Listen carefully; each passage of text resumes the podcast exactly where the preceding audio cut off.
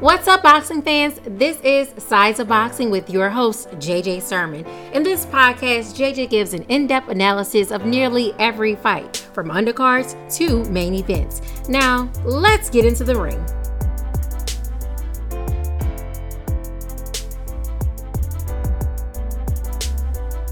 What's up? What's up? What's up? So, in this episode of Sides of Boxing, I'm going to get into some important fights that happened this past weekend, which include Oscar Valdez, Carl Frampton, as well as a surprising upset for the interim WBO junior middleweight title. So, let's get straight into it.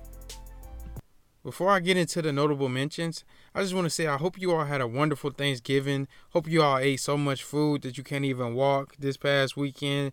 That you just enjoyed that free time, enjoy Black Friday, enjoy Cyber Monday, and all the things that happens uh, during the Thanksgiving holiday. So hope you all enjoyed that. Hope y'all got some good turkey and some some good collard greens, whatever you eat, you know that that made you happy for this holiday. I hope you got it. So now let's get into the notable mentions. For the notable mentions this past weekend, I just want to point out a couple fights that happened that caught my eye. One of them was Arnold Barboza Jr. He is 22 and 0 in his campaign with 9 KOs and he fought William Silva and his record was 27 wins and 2 losses with 15 KOs. And this is for the junior welterweight division which is the 140 pound division. And it was a 12 round fight, and Arnold Barboza got a KO win in the round five. So I wanted to definitely point him out because now he improves his record to 23 wins and zero losses with 10 KOs now in his campaign. So now he's going to get better and bigger fights in that 140 pound division. The next fight I want to talk about was a huge upset, which was with Carlos Adames versus Patrick Teixeira. And this fight was a very important. This is for the interim WBO junior middleweight uh, title, which is the 154 pound division. It was a 12 round fight. Carlos uh, Adames came into this fight with 18 wins, zero losses, and 14 KOs in his campaign. And Patrick Teixeira came into this fight with 30 wins, one loss, and 22 KOs. And this fight lived up to the hype. And Patrick Teixeira hit uh, Carlos Adames with some very good shots, and it ended up uh, getting him the win. It ended up getting him the upset win. So now he has the the the junior WBO uh, middleweight title, and now he gets to decide his future. And it's, it's it's the interim, so he gets to he gets to now get some better fights and bigger fights with great fighters. So yeah, I just want to definitely point him out for that upset that he got and it just shows you that man you're only as good as your last fight and you gotta come with it when every single opponent that you go against because you never know when it might be your day when you receive your first loss. So now let's get into one of the important fights of this past weekend which is carl frampton versus tyler mccurry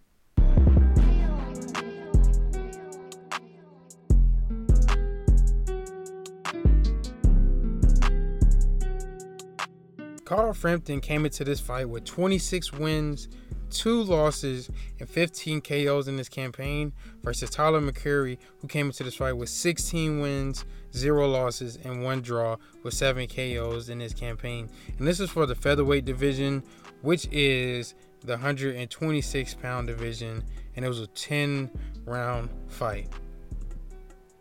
Carl Frampton scored a pair of knockdowns in this dominating victory with all three judges scoring the fight 100 to 88. So it was a complete shutout. In this fight, uh, McCurry went down with a pair of body shots in the sixth round, and again from a double left hook in the body in the ninth round that made him go down. But even despite that, he kept fighting. McCurry had a, a strong heart and he kept trying to push forward, but Carl Frampton was the bigger and better fighter he did exactly what he needed to do so he can get him a title shot. He's supposedly supposed to fight Jamel Herring next.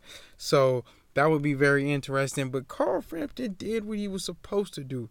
He definitely is a is a fighter that's well known in the boxing community, and I think he's going to do a very good job when it comes to uh, getting another title shot. One one last run, or if he can get some more, I just feel like he, he definitely is able to do a great job and give a, great fight. I know he lost to Josh Warrington, and I know he lost to Leo Santa Cruz after he beat Leo Santa Cruz first, but he looked very good in this fight, and I look forward to him in 2020 getting that title shot that he deserves. Now, let's get into the last important fight that happened this past weekend, which is Oscar Valdez versus Adam Lopez.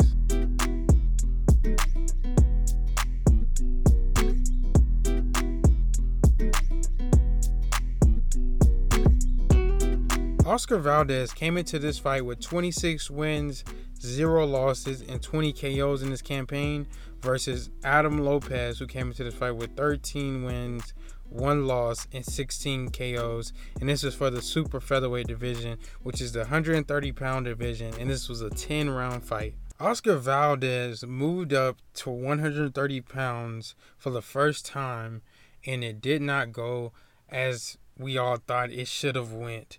He fought a replacement in Adam Lopez. He was originally supposed to fight uh, Andres uh, and this came to a stop because Andres came into this came into the weigh-in 11 pounds overweight for Friday's weigh-in. So Lopez had to step in because Andres did not care about boxing. Like he clearly didn't have no respect for Oscar Valdez. Came in 11 pounds overweight. You hear me?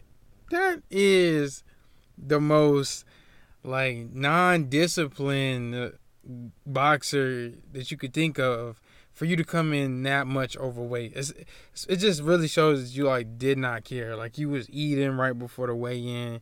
You really didn't want to fight him, or you just you just in your own little zone. You just mm, rocking. Mm he was just like, I'm gonna do what I want. Hey, I'm gonna do what I want. And I'm like, whew, that that's just that's just something else right there. For somebody to come in ten pounds, he might as well should have just he might as well should have moved up to another weight class and then he fight Oscar Valdez. He should have been a, a junior welterweight at 140. He should be fighting at that weight class if he's so comfortable making 140. Man, I'm just saying. I'm just saying he he definitely don't need to be at 130 if he coming in 10 pounds overweight. I mean, just go ahead and move up in the division, man, because that that ain't gonna cut it. So yeah, so Adam Adam Lopez was his replacement, 23 year old, and when he stepped in, he did a fantastic job. He came into this fight with nothing to lose, and he fought like it the whole entire way.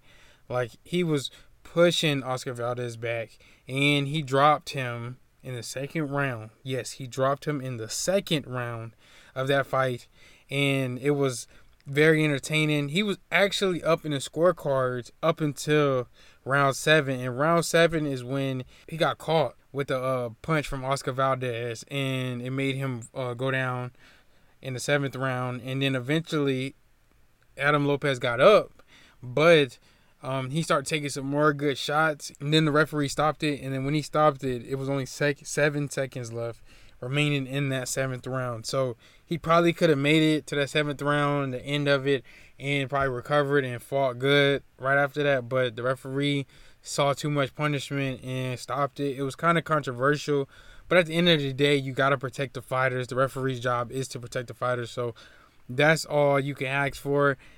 Uh, Adam Lopez should have been in a better position to not take that many shots towards the end of the round, or just trying to give him the ref enough confidence in him to complete that round. But nonetheless, Oscar Valdez did get the TKO win in the seventh round, and now he's on a crash course to meet Miguel Berchelt, which I am excited for. But I don't think Oscar Valdez is ready for Miguel Berchelt because Miguel Berchelt is on a different level, and he's in my opinion, top two when it comes to the the best 130 pounders in his division.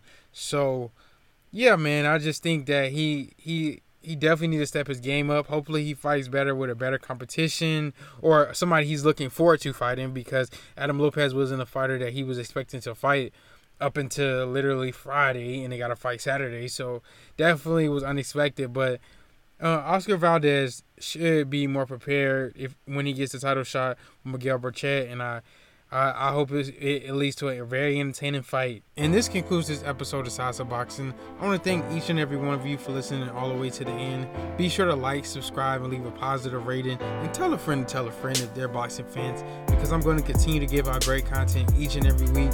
And the next fight that's happening this weekend is the Anthony Joshua versus Andy Ruiz 2. So I'm going to give you all great content, may have a special guest. So be on the lookout for that and God bless.